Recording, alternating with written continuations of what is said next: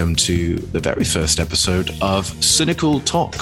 This is a weekly roundup between your co hosts, myself, Thomas Brancato, and myself, George Shaft, where we will be exploring a variety of topics loosely related to MI Cynic and just seeing what happens. It's going to be a more laid back approach to the to the MI Cynic standard episodes and it is a chance for me and George to sound off a little bit more on our own hot takes, on our own opinions, and the beauty of conversation.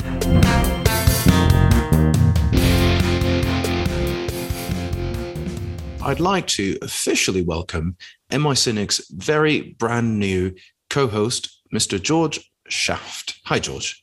Hello. Well, it being introduced like that is now sitting here with the oh my goodness. This is the big responsibility now.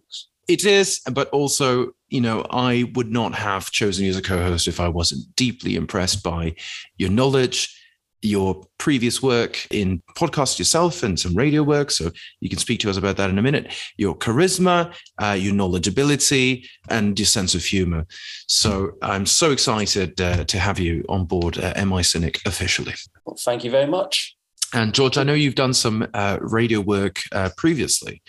So yes, why don't you speak to us a little bit about that before uh, firing off today? So, my CV at this point, I've jumped around both geographically and careers wise. I've been involved in teaching in Nepal, uh, just as a random one to throw out there. Uh, I was I've been doing admin work in Luxembourg, but what's relevant here is the fact that I've intermittently come back again and again into the world of sort of broadcast radio and broadcast media. Uh, started at university, the with a sort of a politics show there at the university. Uh, called CSR FM. Managed to get an MP on the inter- to interview there one time, which was quite fun. Uh, and then just generally sort of hopped around a bit, did internship at Fubar, uh, and then was a, a, host for a long time at a station called Relax Radio. Yes, which I have uh, checked out, and I was definitely highly highly impressed by the the work that you've done there, as well as uh, a lot of uh, Facebook sort of live specials that were uh, just you and the audience, which I really appreciated um, as that, well. That was Relax Radio's main sort of mo was just sort of Facebook live streams and having people call in off the telephone. Yeah, something that's slightly different, obviously, to to what we're building here with MI Cynic. But uh, regardless, it's um, it's certainly an accomplished uh, CV and uh, full of different um, different avenues of life that you've walked, and certainly for for someone as young as you. So we are uh, extremely delighted to to have you over at MI Cynic, your new home, I hope, and uh, and to produce great, amazing, cutting edge, um, deeply insightful content together. As always, with a license to inform. That's the theory, anyway. The our audience will have to let us know if uh, if we've been remotely successful. But so okay, so today I've got a fun, I've got a fun topic for us, and I thought this would be a great first pilot episode topic that will uh, hopefully resonate with with our audience and of course with yourself, George. And today uh, I've picked out the monarchy. The reason why we've picked monarchy uh, was the original plan was to do this episode in line with the Queen's Jubilee, which, uh, from time of recording, recently just happened. Yes. However, uh, it has been a little bit delayed because Thomas here has um, unfortunately had some illness. Uh, but we've chosen our subject, and if anything, the subject's become even more pertinent now. Hmm. You know, well, I'd like to think the, we're still we're still in the month of the Jubilee. Well not, well, not only that, but there's also the fact that, you know, now the euphoria's died down, you will. You know, we're back more to a more normal level with a more rational discussion of the monarchy. Whereas if we'd done it on the Jubilee itself, there might have been, you know, that kind conflate, of conflated with with yeah. other right, exactly. Yes, well, you know, and, and and I think it's something indicative of Britain that we it's almost funny, uh, you know, being a British person, let's say, that travels abroad, and almost one of the first things that you are hit with very often, uh, especially in the US or Canada and such, is, oh my goodness, have you met the Queen? And uh, you know, do you live beside a royal? And and it, you know, there's almost this uh, this impression that uh, Britain is, let's say, um, overzealous, perhaps, or enamored, or lives, breathes every day its monarchy. Whereas, in my experience, it's not often something that comes up in regular day to day life for the vast majority of British people, except during these uh, sort of very high profile events, let's say a royal wedding or a jubilee or something of the like. That is an observation that is actually also borne out by the data. There was a, I remember a few years ago, a very big study that was done in about 40 countries or so, where it was asking people what's the most recognizable part of Britain. And the Queen was by far the winner in everything. Only chicken tikka masala came close. Every well, in just about every single country on earth, just in every single you know way you frame the question, the monarchy is the most high profile, the most well known, the most immediately recognizable uh, single item of Britain. Right. Which is interesting because it's not a particularly, let's say, flamboyant or unusual monarchy in, in the sense that our king or queen is quite standard sort of run of the mill European monarch, no holds barred. Um, it's certainly nothing as as inter- you know we haven't had um, many we haven't had a revolution let's say against the king. I think we've only had one king sitting on the throne in in recent or let's say in in modern history that's actually been um, dethroned whilst on the throne.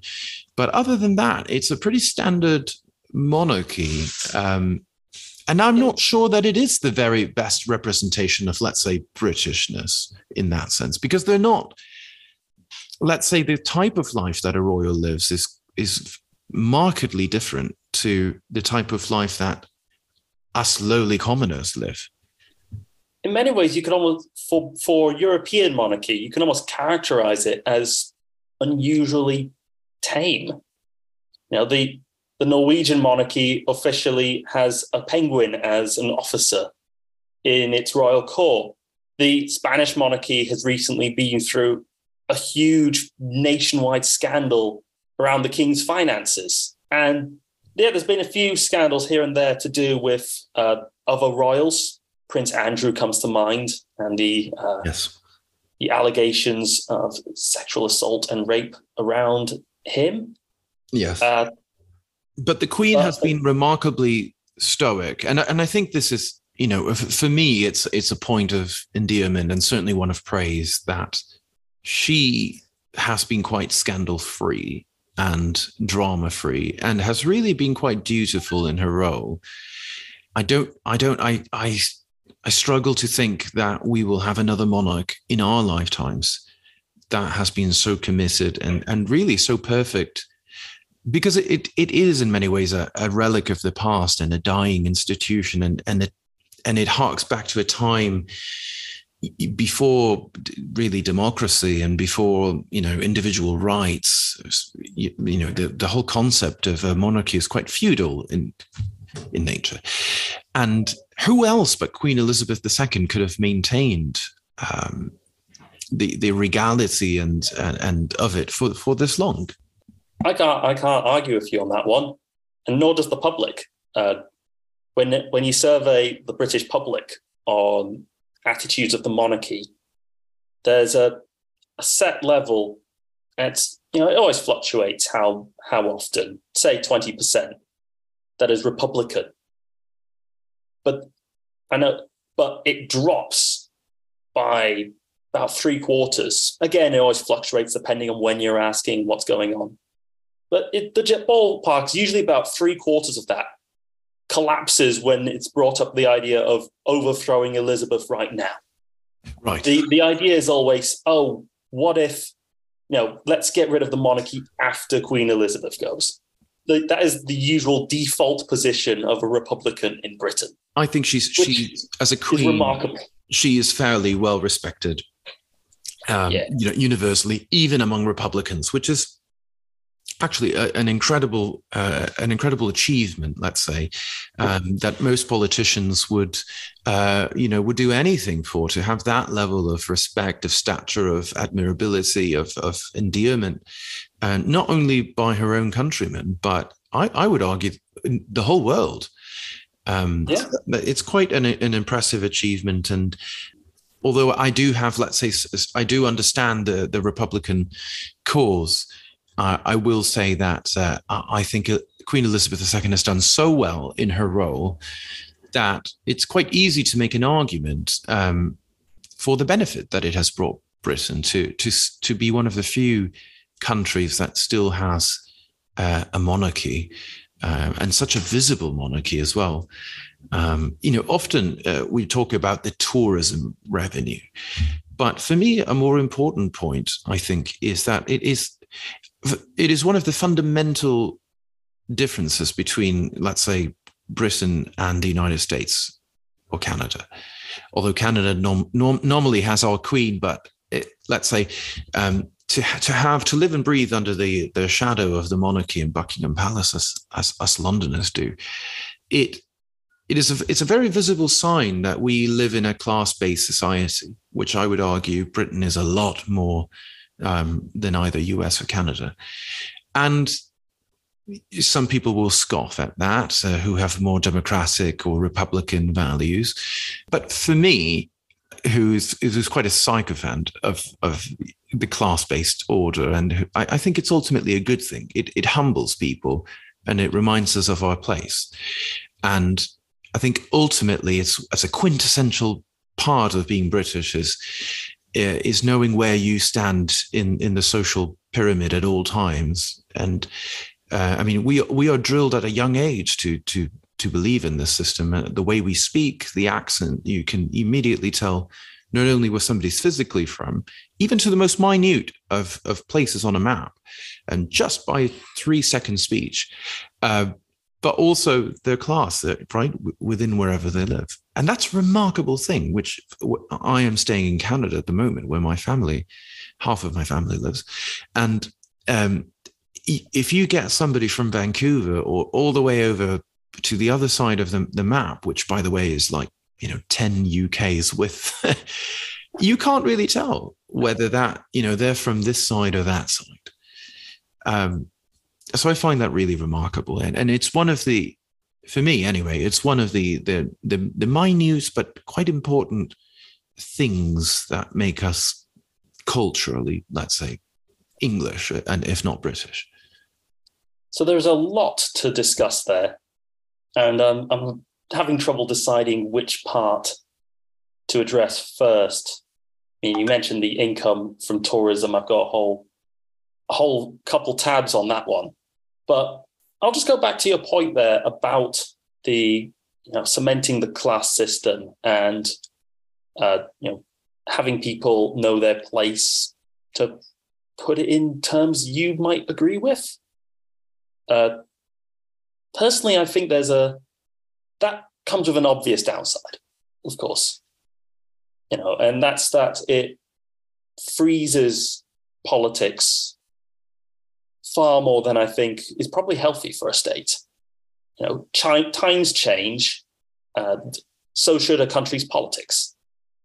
There's, there's, you know, revolutions happen when a country's pol- body politic has become so frozen, so out of touch with reality that you know there's no alternative except to overthrow it. Uh, that is both a good thing and a bad thing having a, a state that you know is stable uh, represents you know the fact that we're in charge and it's all right we've got the rules down. I suppose it more depends where you're standing. If you're somebody who currently benefits from the system then of course it's going to be fantastic. Let's keep it in charge forever. But a lot of people don't. I'd imagine that you might have very different opinions of the class system if you'd been born working class and, uh, if you will, forever now marked every time you speak as, oh, you're someone lower than everyone else. And we know it's a real source of frustration. Look at, for example, Russell Brand. He is a, a very well known British actor, comedian, commentator, who nonetheless retains very strongly his British working class accent. And he straight up just tells people, even though I've gotten all this success, all this, you know, so many millions from my work, I still get judged as unintelligent and stupid just because of my accent. Maybe perhaps also because of this podcast but uh, uh, you know uh, uh, this is certainly not the place to cast aspersions on russell brand's uh, latest venture. Um, but let's just say that i hope mi cynic will be categorically different in its approach to um, facts.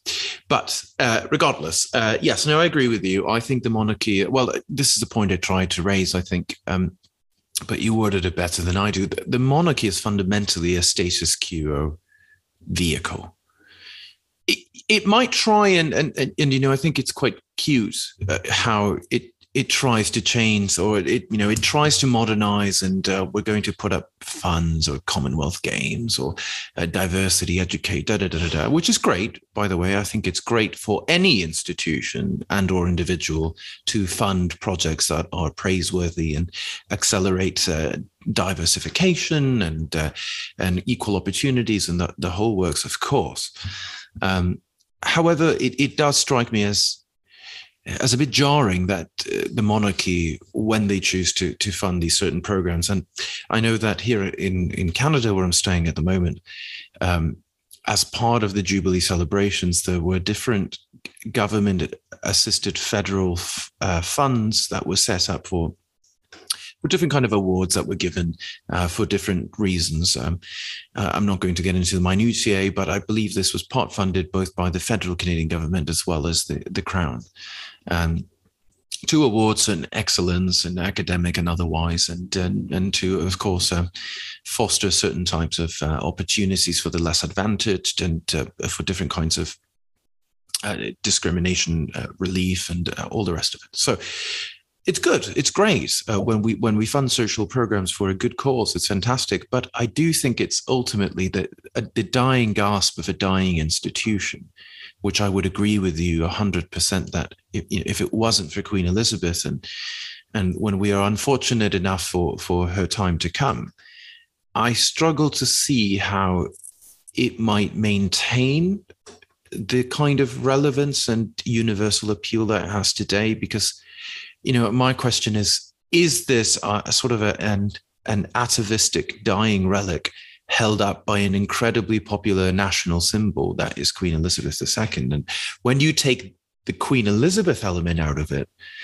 will there be enough left to convince 21st century people this is this is a, a fundamental part of what we are and we should maintain it?